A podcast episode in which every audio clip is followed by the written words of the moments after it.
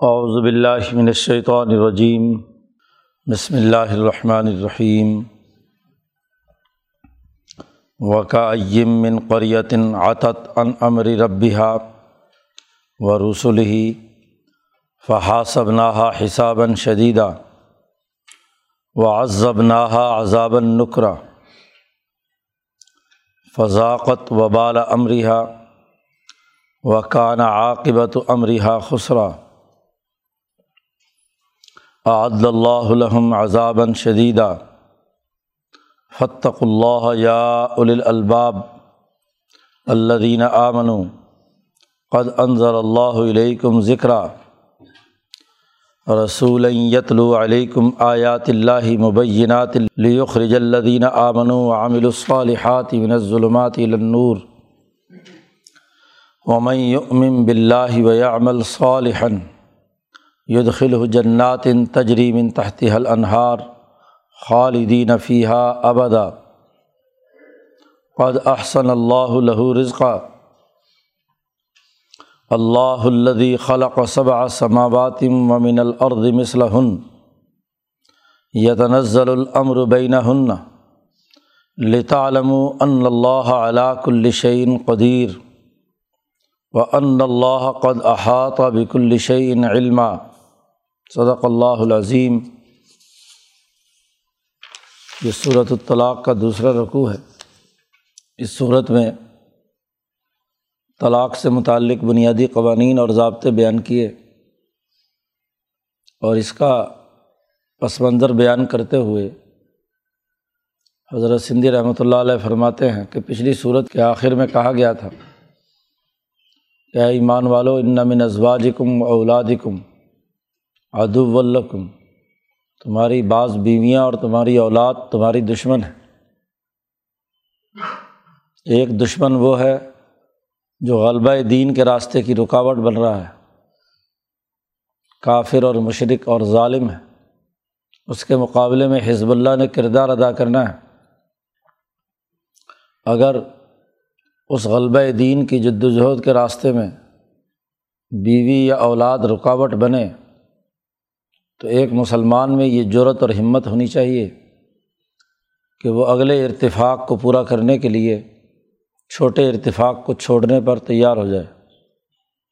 طلاق کا قانون اس حوالے سے بیان کیا گیا ہے کہ ایک مومن اگر یہ سمجھتا ہے، حزب اللہ کی جماعت میں وہ اعلیٰ مقاصد کے لیے کام کرنا چاہتا ہے اور بیوی اس کے راستے کی رکاوٹ بن گئی۔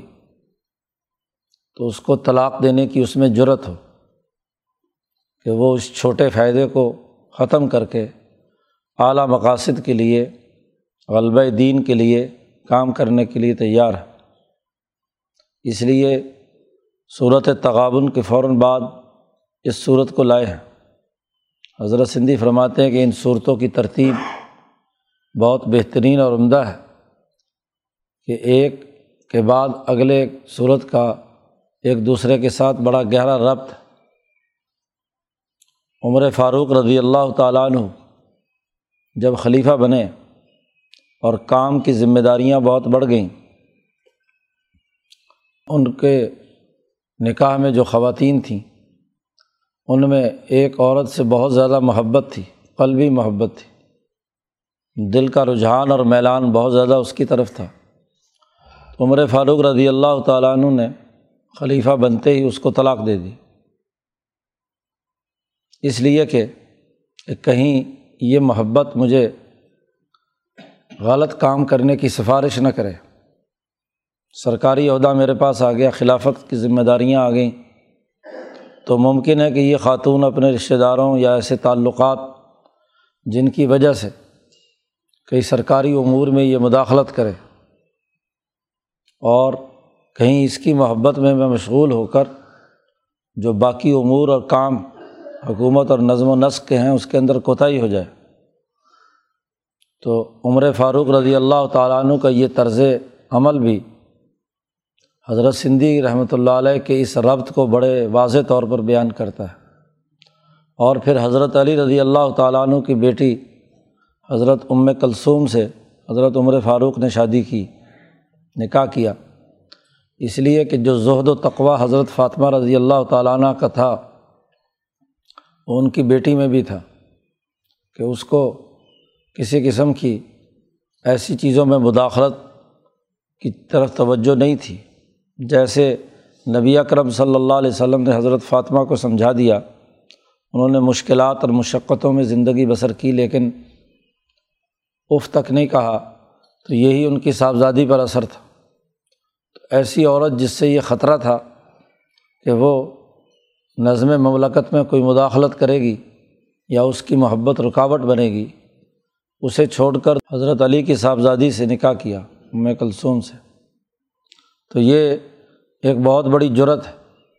تو ایک مومن اگر یہ سمجھتا ہے کہ حزب اللہ کے کام میں اور دین کے غلبے کے راستے میں رکاوٹ ہے، یہ خاندانی رشتہ، تو اس کو یہ ختم کرنے کی اس کے اندر جرت اور صلاحیت اور استعداد ہونی چاہیے۔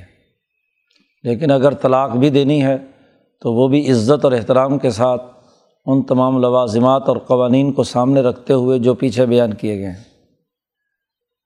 اور چونکہ عورتوں کے بارے میں مرد بہت زیادہ اس زمانے میں زیادتی اور ظلم کرتے تھے، تو اسی تناظر میں اللہ نے یہ احکامات بیان کیے۔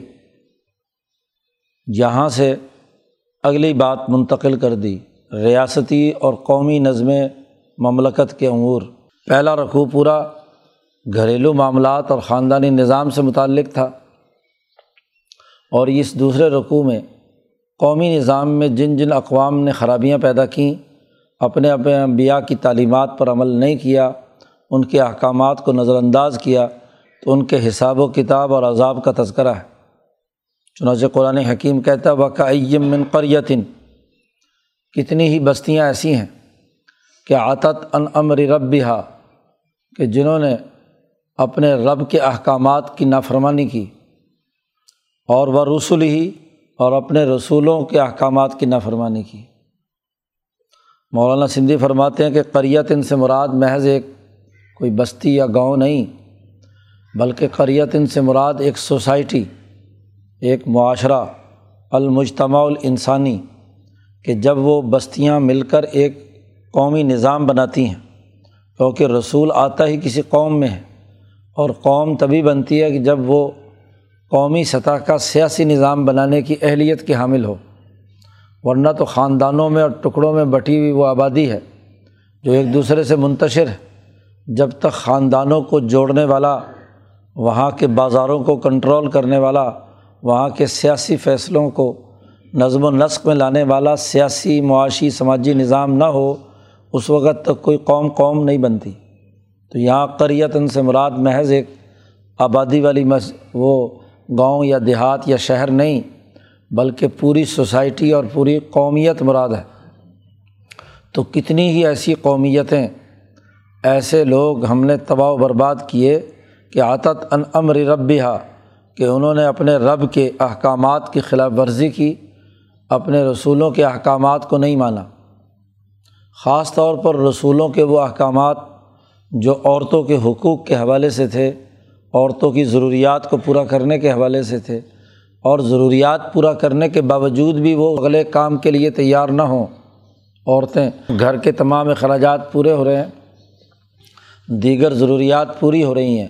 اس کے باوجود بھی وہ خاون پر یا اولاد پر دباؤ ڈال کر اس کو اگلے درجے کا کام نہ کرنے دیں، قومی نظم و نسق قائم کرنے کی لیے تیار نہ کریں، تو یہ ان عورتوں کی طرف سے بھی نافرمانی ہے۔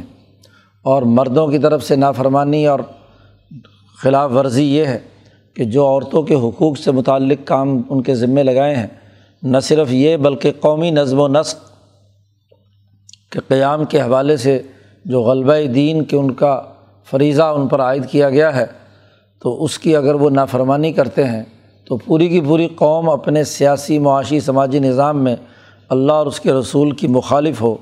تو فحاسب ناحا حسابً شدیداً، ہم نے ان قوموں کا بڑا سخت حساب لیا۔ ایک ایک بات پوچھی، صرف حساب اسی بات کا نہیں ہے کہ عبادات کی یا نہیں کی، حساب اس بات کا بھی ہے کہ طلاق بھی صحیح دی یا نہیں دی۔ جی عورتوں کے حقوق بھی صحیح طور پر ادا کیے یا نہیں؟ عدت ٹائم پر طے شدہ قانون کے مطابق ہوئی یا نہیں؟ تو ہم نے حساباً شدید حساب شدید وہی ہوتا ہے جس میں ہر چھوٹی چھوٹی بات کی پڑتال کی جائے کہ کیا معیار کے مطابق کام ہوا ہے یا نہیں۔ یہ حساب کتاب ہے۔ دوسری جگہ پر آگے آ رہا ہے صورت انشقاق میں کہ وہاں حساب یسیر کا تذکرہ ہے۔ تو حضرت عائشہ صدیقہ رضی اللہ تعالیٰ عنہ نے حضور صلی اللہ علیہ وسلم سے پوچھا کہ اس حساب یسیر کا کیا مطلب ہے؟ تو حضور صلی اللہ علیہ وسلم نے فرمایا کہ ایک حساب شدید ہے اور ایک حساب یسیر ہے۔ حساب شدید تو یہ ہے کہ من نوقشا عزبا کہ جو ایسا سخت ترین پڑتال کی جائے کہ ایک ایک ووچر ایک ایک کام جو ہے وہ جانچ پڑتال کی جائے کہ کیا صحیح طور پر بنا یا نہیں۔ اور جس کا یہ مناقشہ ہو گیا، جس کا مناقشہ کہتے ہیں پڑتال کو، کہ جس حساب کتاب کی پڑتال میں، مناقشے میں اگر کوئی بھی فرق آیا تو جس کا بھی مناقشہ ہو گیا، اسے ضرور عذاب ملے گا۔ کیونکہ کوئی آدمی پرفیکٹ، مکمل طور پر نہیں ہو سکتا، کہیں نہ کہیں حساب کے اندر کوئی نہ کوئی کوتاہی اور کمزوری چھوٹی موٹی رہ ہی جاتی ہے۔ اسی لیے جب بھی آڈٹ ہوتا ہے، تو بہت سے آڈٹ پیراز بنتے ہیں۔ کیونکہ معاملات کے اندر بہت ساری کوتاہیاں اور کمزوریاں رہ جاتی ہیں۔ تو یہ حساب شدید ہے۔ حضور صلی اللہ علیہ وسلم نے فرمایا، حساب یسیر یہ ہے کہ بس حساب پیش کر دیا، اس کی تفصیلی پڑتال، جانچ پرکھ، تفصیلی آڈٹ نہیں ہوا۔ بس آپ نے پیش کر دیا اور سمجھا گیا کہ بس ٹھیک ہے جی قبول ہو گیا۔ پڑتال وڑتال سخت نہیں ہوئی۔ تو وہ حساب یسیر ہے کہ جیسا کیسا حساب آیا، اس کو ٹوکے کر دیا۔ کہ ٹھیک ہے جی حساب پاس۔ تو قرآن کہتا ہے فحا صبناحا حسابً شدیدہ ہم ان کا شدید ترین حساب کریں گے، اس سوسائٹی کا ہم نے کیا۔ اور دیکھا کہ کن کن چیزوں کی انہوں نے رعایت نہیں رکھی، عورتوں کے حقوق ادا کیے یا نہیں۔ یہ نہیں کہ صرف غلبہ دین کے لیے کام کرے اور ان کے حقوق کی ادائیگی میں کوتاہی کرے۔ جو قانون اور ضابطہ بیان کیا گیا، اس کی خلاف ورزی کرے۔ ویسے سورما اور بڑا دلیر ہو، بہادر ہو اور عورتوں کے حقوق کے اندر اس طریقے سے کوتاہی برتے یہ درست نہیں ہے۔ اور اللہ اور اس کے رسول کے احکامات کی خلاف ورزی کے نتیجے میں عذب ناحا عذاب نقرا ایسا پرایا حساب یعنی جس کا وہ امید ہی نہیں رکھتے تھے، ایک بالکل اجنبی صورت حال کا ایسا عذاب اچانک نازل کیا جو ان کے وہم و گمان میں بھی نہیں تھا۔ نقرا جو ایسی آفت کہ جو بن دیکھی یعنی کوئی عطا پتہ ہی نہیں تھا کہ یہ کبھی ہو سکتا ہے، نہیں ہو سکتا۔ تو ایسا ہم نے ان کو شدید ترین عذاب دیا۔ تو ایسی قوموں اور بستیاں کتنی ہی ہیں۔ قوم عاد ہے، قوم سمود ہے، قوم نو ہے۔ اسی طریقے سے بعد میں فرعون اور نمرود اور شداد اور خود دور جانے کی ضرورت نہیں۔ ابھی مکہ والی بستی کے لوگ جو ہیں، ان کو بدر کے میدان میں ایسی جگہ سے ایسا عذاب ان پر آیا کہ ان کے وہم و گوان اور خیال میں بھی نہیں تھا۔ عذب ناحا عذاب نقرا چنانچہ فضاقت وبال امریہ انہوں نے چکھا اپنے کام کا عذاب۔ جیسے کرتوت انہوں نے کیے تھے، جیسے انہوں نے کام کیے تھے، اس کا وبال، اس کی سزا انہیں بھگتنی پڑی۔ وکان عاقبت و امریہ خسرا۔ اور ان کا آخری انجام انتہائی خسارے کا ہوا۔ ان کے کام کا آخری انجام اور رزلٹ وہ انتہائی خسارے کا ہوا، دنیا میں بھی خسارہ اور آخرت کے خسارے کا آگے تذکرہ کیا۔ عد اللہ الحم عذابً شدیدہ اللہ تعالیٰ نے ان کو بڑا سخت ترین عذاب ان کے لیے تیار بھی کر رکھا ہے جہنم میں۔ تو دنیا میں بھی انہیں عذاب ان پر آیا اور آخرت کا عذاب بھی ہے۔ تو اصل چیز قوموں کا درست ہونا ہے۔ وہ احکامات الہیہ کے مطابق اپنا نظام بنائے اللہ کی جو ہدایات ہیں، اس کے مطابق سسٹم بنائے اور اس کو غالب کرنے کے لیے کردار ادا کریں۔ اور غلبہ دین کا مطلب کئی دفعہ واضح کیا جا چکا ہے کہ محض عقیدہ مسلط کرنا نہیں، بلکہ عدل و انصاف کا بلا تفریق، رنگ، نسل، مذہب، نظام بنانا ہے۔ بیوی اس کے راستے میں رکاوٹ بنتی ہے کہ نہیں، کہ صرف اپنے لیے کرو۔ ہاں جی باقی انسانیت کے لیے کام کیوں کرتے ہو؟ ان کے لیے عدل و انصاف کی باتیں کیوں کرتے ہو؟ بس گھر کے اندر ہماری ضروریات پورا کرو۔ تو بخل اور حرص پیدا کرنے میں اور اسی طرح دیگر انسانوں اور باقی خاندانوں کی اس کے ساتھ رحم دلی کرنے اور صدقہ و خیرات کرنے سے عام طور پر اگر کوئی عورت روکتی ہے اور رکاوٹ شدید بنتی ہے تو آدمی میں یہ جرت ہو کہ وہ غلبہ دین کے اس تقاضے کے مطابق تمام انسانیت کی خدمت کے نقطۂ نظر سے وہی جو رکاوٹ پاؤں کی زنجیریں ہیں، ان کو توڑنے کی اہلیت رکھتا ہو تو اس لیے قرآن حکیم نے واضح طور پر یہ بات بیان کر کے کہا فتق اللہ اللہ سے ڈرو، اللہ سے ڈر کر عدل و انصاف قائم کرو۔ یا اول الباب، اے عقل مند لوگو، عقل و شعور تھا تو تم ایمان لائے ہو۔ تو عقل کا تقاضا یہ ہے کہ انسانیت کی خدمت اور اللہ کی رضا کے لیے ایک قومی اور بین الاقوامی نظام قائم کیا جائے، اس کے راستے کی کوئی بھی رکاوٹ ہو تو اس کی کوئی پرواہ مت کرو۔ اور جو اگر رکاوٹ بھی دور کرنی ہے تو اس کو بھی سلیقے اور عقل بندی سے دور کرو، نہ یہ کہ بدصورتی سے اور ہاں جی پھوڑ پن سے غلط کام کر کے، خرابی پیدا کر کے ایک نیا ایک فتنہ اپنے لیے دروازہ کھول لو۔ ایسا نہیں۔ کون ہے عقل مند؟ قرآن کہتا اللہ دینہ آمن جو ایمان لائے ہیں، جنہوں نے اللہ کو پہچان لیا اور اللہ پر ایمان لائے اور رسول اللہ پر ایمان لائے۔ قد انضل اللہ علیکم ذکر وہ ایمان والے وہ ہیں کہ اللہ نے تمہاری طرف نازل کیا ہے ایک ذکر، ایک یادداشت، ایک قانون کو یاد کرانے والی کہ انسانی سوسائٹی کی ترقی کے لیے کون سا قانون اور ضابطہ ہے، اللہ نے تم پر نازل کیا۔ اب ذکراً کی تفصیل آگے بیان کی جا رہی ہے کہ ذکر کیا ہے۔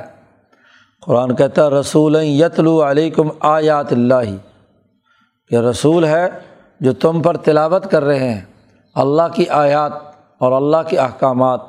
تو ذکر میں صرف لکھی ہوئی کتاب ہی نہیں ہے، اللہ کی طرف سے جو آیات آئی ہیں، ان کو نبی بیان کرتے ہیں، تلاوت کرتے ہیں، ان کے معانی اور مفاہیم بیان کرتے ہیں۔ اس کے احکام شریعت واضح کرتے ہیں، اس کے ذریعے سے دلوں کا تزکیہ کرتے ہیں، جو قرآن حکیم کے حوالے سے رسول اللہ صلی اللہ علیہ وسلم کے فرائض اور ذمہ داریاں بیان کی گئی ہیں۔ شریعت، طریقت اور سیاست کے تناظر میں جو پیچھے صورت الجمہ میں بیان کر دی گئی ہیں، تو اس کے مطابق جو رسول تم پر اللہ کی آیات تلاوت کرتے ہیں، بالکل واضح طور پر۔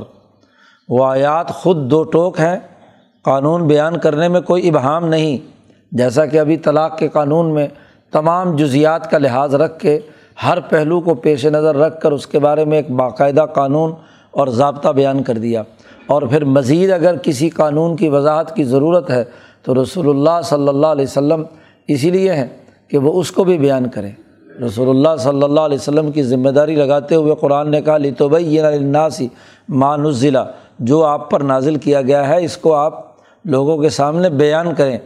تو یہ ذکر یہ ہے کہ ان آیات کا تذکرہ کیا جائے، لوگوں کے سامنے اس کی ہدایات بیان کی جائیں اور کھول کر واضح کیا جائے۔ اور یہ کیوں اللہ نے ذکر نازل کیا؟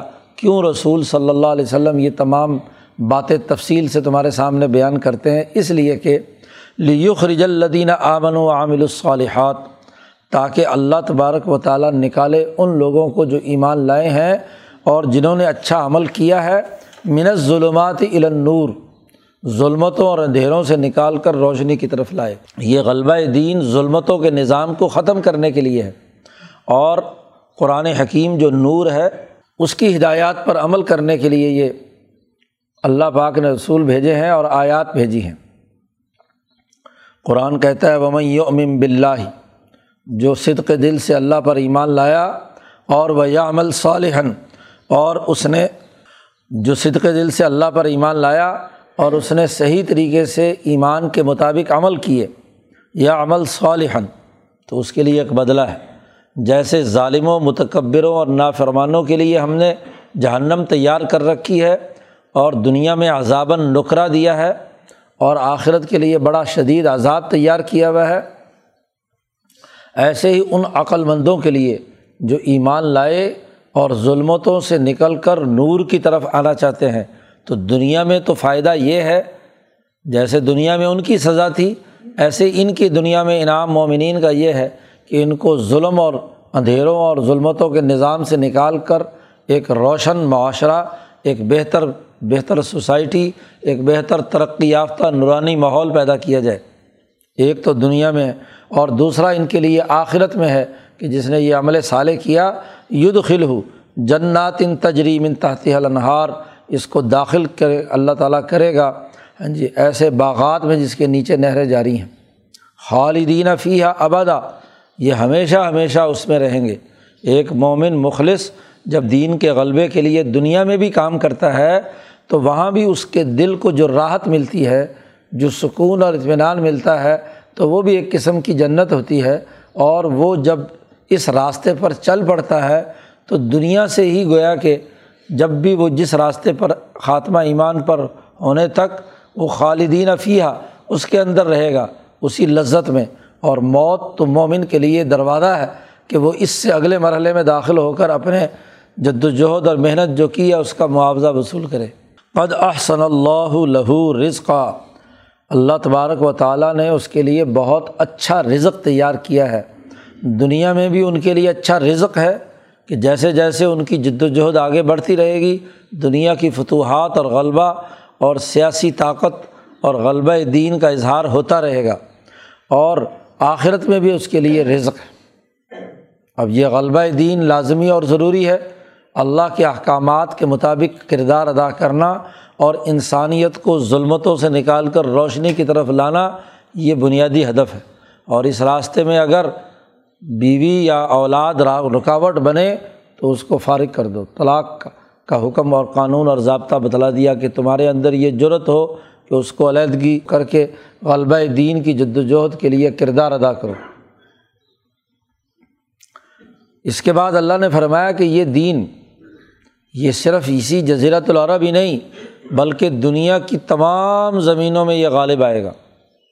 ایک وقت تھا ابراہیم علیہ السلام یہ دین لے کر آئے، انہوں نے بیت المقدس اور اس کے گرد و نواح میں اسے غالب کیا۔ پھر یہی غلبے کا عمل یوسف علیہ السلام نے جا کر مصر میں کیا۔ پھر یہی غلبے کا عمل موسا علیہ السلام نے دوبارہ بیت المقدس آ کر یوشا بن نون کی قیادت میں غلبے سے حاصل کر کے وہاں اپنی حکمرانی قائم کی۔ یہی امن اور عدل کا انصاف کا نظام حضرت داود علیہ السلام اور سلیمان علیہ السلام نے ہاں جی شام اور اس جزیرت العرب کے خطے پر فلسطین سے لے کر یمن تک قائم کیا۔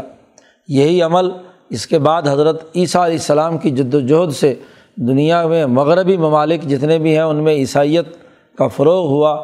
ہوارئین نے محنت اور جد وجہد اور کوشش کی اور بہت بڑا علاقہ ہاں جی وہ اس پر غالب آ گیا۔ اور اب یہی غلبے کا دائرہ پورے جزیرت العرب پر نبی اکرم صلی اللہ علیہ وسلم کے ذریعے سے اور آپ صلی اللہ علیہ وسلم کے ذریعے سے آگے پورا ایران اسی طریقے سے ادھر کیسر روم کا علاقے اور کسرا ایران کے علاقے، ادھر چین، ہندوستان، دنیا بھر کے دنیا کی جتنی اقوام بڑی بڑی ہیں، ان تمام اقوام تک یہ دین ضرور غالب ہوگا۔ یہاں حضرت سندھی نے بڑی وضاحت کے ساتھ حضرت شاہ رفیع الدین دہلوی رحمۃ اللہ علیہ کی تفسیر کے تناظر میں، ان کے قول کے تناظر میں یہاں تشریح کی ہے۔ عام طور پر یہاں مفسرین اس اگلی آیت کا ترجمہ اور اس کی جو تفسیر ہے، وہ ایک روایتی انداز میں کرتے ہیں کہ اللہ اللہ خالہ کا صبا سماوات۔ اللہ وہ ذات ہے جس نے سات آسمان پیدا کیے۔ اور ومن الارض مثلا ہن اور زمینیں بھی اس جیسی پیدا کیں یعنی سات زمینیں پیدا کیں۔ اب سات زمینیں کیا ہیں؟ اس کے بارے میں وہی کہ جی وہ یا تو زمین کے نیچے تہے ہیں، جو باقی عام طور پر روایات میں بیان کیا جاتا ہے، اور یا زمین کی طرح کے سات بڑے بڑے سیارے ہیں، فلکیات میں ہیں۔ تو اسی تناظر میں بحث اور گفتگو کی جاتی ہے۔ یا زیادہ سے زیادہ کچھ لوگوں نے کہا کہ سات اقلیم ہیں یعنی سات ممالک اور علاقے ہیں۔ اور ان اقالیم کے تناظر میں گفتگو کی جو عام طور پر مشہور ہیں، یورپ ہے، ایشیا ہے، یہ بر عظیم پاک و ہند ہے، چین ہے، وغیرہ وغیرہ۔ یہ اس زمانے کے مہذب یعنی سات بڑے بڑے جزیرے ہیں یا ریاستیں اور ممالک ہیں جن کی اپنی تہذیب، اپنا سب کچھ۔ تو زمین کی زیادہ سے زیادہ جغرافیائی تقسیم جو ہے، وہ کی ہے مفسرین نے۔ لیکن حضرت شاہ رفیع الدین صاحب نے تکمیر الاذہان میں اس کی جو تفسیر کی ہے وہ یہ کہ من الارض مثلا ہن میں کہ صرف یہاں زمین کی جو ساخت یا جغرافیائی محل وقوع ہے، یہی مراد نہیں، بلکہ ان زمینوں پر بسنے والی سات اقوام کا تذکرہ ہے۔ جنہوں نے سات قومی معاشرے بنائے ہوئے تھے۔ جی چینیوں کی اپنی تہذیب اور اپنا قومی نظام ہے، ہندوستان کا اپنا قومی نظام ہے، ایران کا اپنا قومی نظام ہے، افریقہ اپنا ہے، عربوں کا ہے، یورپ کا ہے۔ ہاں جی تو یہ مختلف سات کے قریب اقوام بنتی ہیں۔ ابراہیمی تحریک ابراہیم علیہ السلام سے شروع ہوئی۔ وحدت انسانیت کی اور حنیفیت کی دعوت وہاں سے شروع ہوئی۔ سب سے پہلے وہ اس سرزمین میں جو بیت المقدس اور فلسطین کی سرزمین ہے، وہاں اس نے غلبہ حاصل کیا۔ کیونکہ اگلی آیت آ رہی یتنزل الامر بین ہننا اللہ کا امر نازل ہوگا ان کے درمیان۔ لتا علم تاکہ لوگ جان لیں کہ اللہ تعالیٰ ہر چیز پر قادر ہے۔ یہ جو حنیفی تحریک ہے، یہ غالب ہوگی۔ یہ ان بینہ ہننا ان زمینوں پر یہ حکم نازل ہوتا رہے گا۔ تو یہ جو نزول اس کا ہے، غلبے کی نوعیتیں ہیں کہ ایک زمانے میں فلسطین کے علاقے میں، پھر مصر میں یعنی افریقہ میں پھر ادھر سے پھر دوبارہ ہاں جی شام اور ان علاقوں میں پھر عیسیٰ علیہ السلام کی جد وجہد سے پورے یورپ میں اور اب نبی اکرم صلی اللہ علیہ وسلم کی جد وجہد سے پورے ایران، ہندوستان اور چین اور تمام علاقوں پر یہ العمر نازل ہو کر رہے گا، غالب ہو کر رہے گا۔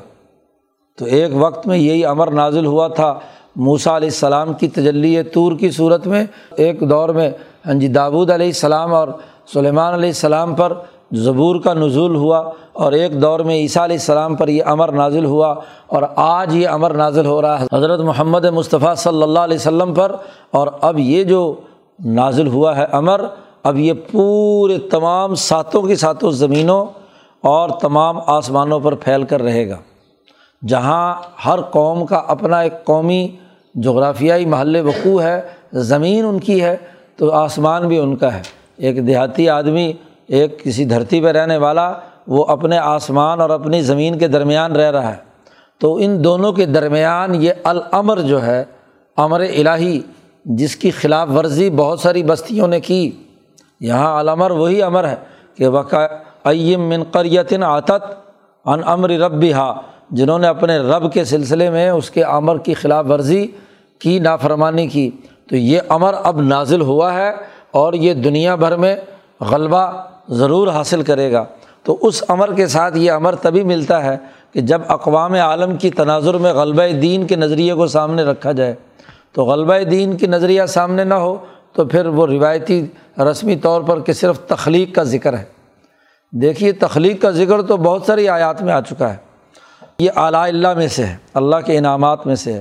اور شاہ صاحب الفوظ القبیر میں فرماتے ہیں کہ یہ جو انعامات الہیہ اللہ نے ذکر کی ہیں یہ جس صورت میں جو موضوع چل رہا ہوتا ہے، اسی کے اسلوب کو سامنے رکھ کر ان اعلیٰ اللہ کا تذکرہ کر کے بات سمجھائی جاتی ہے۔ تو جس صورت کا جیسا اسلوب ہے، ویسا ہی قصہ لایا جاتا ہے اور ویسا ہی ہاں جی کوئی اللہ کی انعامات میں سے کسی نعمت کا تذکرہ کیا جاتا ہے۔ تو یہاں تخلیق صبا سماوات یومن العرض کا ذکر آ رہا ہے۔ تو یہ ذکر اسی تناظر میں آ رہا ہے کہ اب ان ساتوں زمینوں اور ساتوں آسمانوں کے پورے ماحول میں یہ دین غالب ہو کر رہے گا۔ جب کسی دھرتی پر بسنے والی قوم ان احکامات پر عمل کرے گی تو آسمان بھی ان کا ہو جائے گا، کیونکہ اس کے آسمان سے ہی الہی سعد الکلیم الطیب والعمل الصالح یرفع اس کے نیک اعمال اور اس کا عدل و انصاف کا قائم کیا ہوا نظام کے جو اثرات اور نتائج ہیں، نہ صرف زمین میں بلکہ آسمانوں تک فرشتے بھی ان کے لیے دعا کرتے ہیں اور فرشتوں کی دعائیں بھی ان کے لیے قبول ہوتی ہیں۔ حتیٰ کہ سمندروں میں نبی کرم صلی اللہ علیہ وسلم نے فرمایا کہ حت الحیطان فی جوف الماء، ایک سچا مومن، سچی جماعت جب اللہ کے دین کے غلبے کے لیے کام کرتی ہے، عدل و انصاف قائم ہوتا ہے، اللہ کا ذکر کرتی ہے، تو سمندروں کی تہ میں موجود مچھلیاں بھی ان کے لیے دعا کرتی ہیں۔ حت الحیطان و فی جوف الماء تو آسمان بھی، زمین بھی اور اس کی تمام چیزیں بھی اس کے لیے کردار ادا کرتی ہیں۔ تو اب انسانی جماعت کا یہ فریضہ ہے کہ وہ رسول اللہ اور اللہ کے احکامات جو امر انہوں نے دیا ہے، اس کو غالب کرنے کے لیے کردار ادا کریں۔ اسی نے یہ حکم اس جماعت کے ذریعے سے دنیا بھر میں نازل کرنا ہے۔ یہ تنزل الامر بینہ ہننا لتا تاکہ دشمن لوگ جان لیں۔ کہ اللہ علاق الشعین قدیر، کہ بے شک اللہ تعالیٰ ہر چیز پر قادر ہے۔ ابراہیم علیہ السلام نے جب تحریک شروع کی تو مذاق اڑایا گیا کہ تمہاری بات کون مانے گا۔ ہاں جی جب حضرت ابراہیم علیہ السلام سارا کو لے کر ہاں جی وہاں جا رہے تھے فلسطین میں، راستے میں جو ظالم بادشاہ یہاں گزرے تو وہاں ابراہیم علیہ السلام نے کیا کہا؟ سارا سے کہ وہاں جا کر بات صحیح کہنا کہ میں اور تو دو کے علاوہ اس قرۂۂ عرض پر کوئی ہاں جی مومن نہیں ہے۔ تو ایک ابراہیم علیہ السلام اکیلے جنہوں نے توحید کی دعوت دی، پھر بیوی شامل ہوئی اور پھر آگے ہاں جی اولاد کا سلسلہ چلا اور آج پھیلتے پھیلتے وہی ابراہیم کے ہاں جی نمائندے حضرت محمد مصطفیٰ صلی اللہ علیہ وسلم اس وقت پوری دنیا میں لیو ذرا الدینی کلی کے لیے کردار ادا کر رہے ہیں۔ توحید کا ڈنکا پوری دنیا میں بجے گا۔ اور اس کا عملی عدل و انصاف کا نظام غالب ہو کر رہے گا۔ اللہ قد احاطہ بک الشعین علما۔ بے شک اللہ پاک ہر چیز کے بارے میں مکمل احاطہ کیے ہوئے ہے۔ اس کے علم میں تمام چیزیں ہیں، اس کی نگرانی میں ہے۔ جب ہر چیز کا احاطہ وہ کیے ہوئے ہے، تو پوری دنیا کے اندر دین کے غلبے کے نظام کے لیے جو احکامات دیے ہیں اور جو لوگ ان ظلمتوں سے نکل کر نور کی طرف آنے کے لیے جد وجہد اور کوشش کریں گے، وہ کامیاب اور جو نافرمانی کریں گے، وہ سزا کے، سخت سزا کے مستحق ہیں اور وہ ان قوانین کو توڑنے کے نتیجے میں عذاب الہی دنیا میں بھی اور آخرت کے بھی عذاب الہی کے اندر مبتلا ہوں گے۔ تو وضاحت کے ساتھ پورے پہلو اس صورت مبارکہ میں بیان کر دیے گئے۔ اللہ تعالیٰ قرآن حکیم کو سمجھنے اور اس پر عمل کرنے کی توفیق عطا فرمائے۔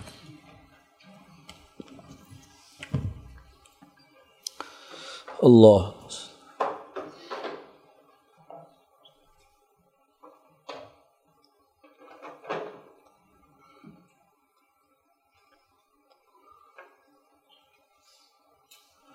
اجمعین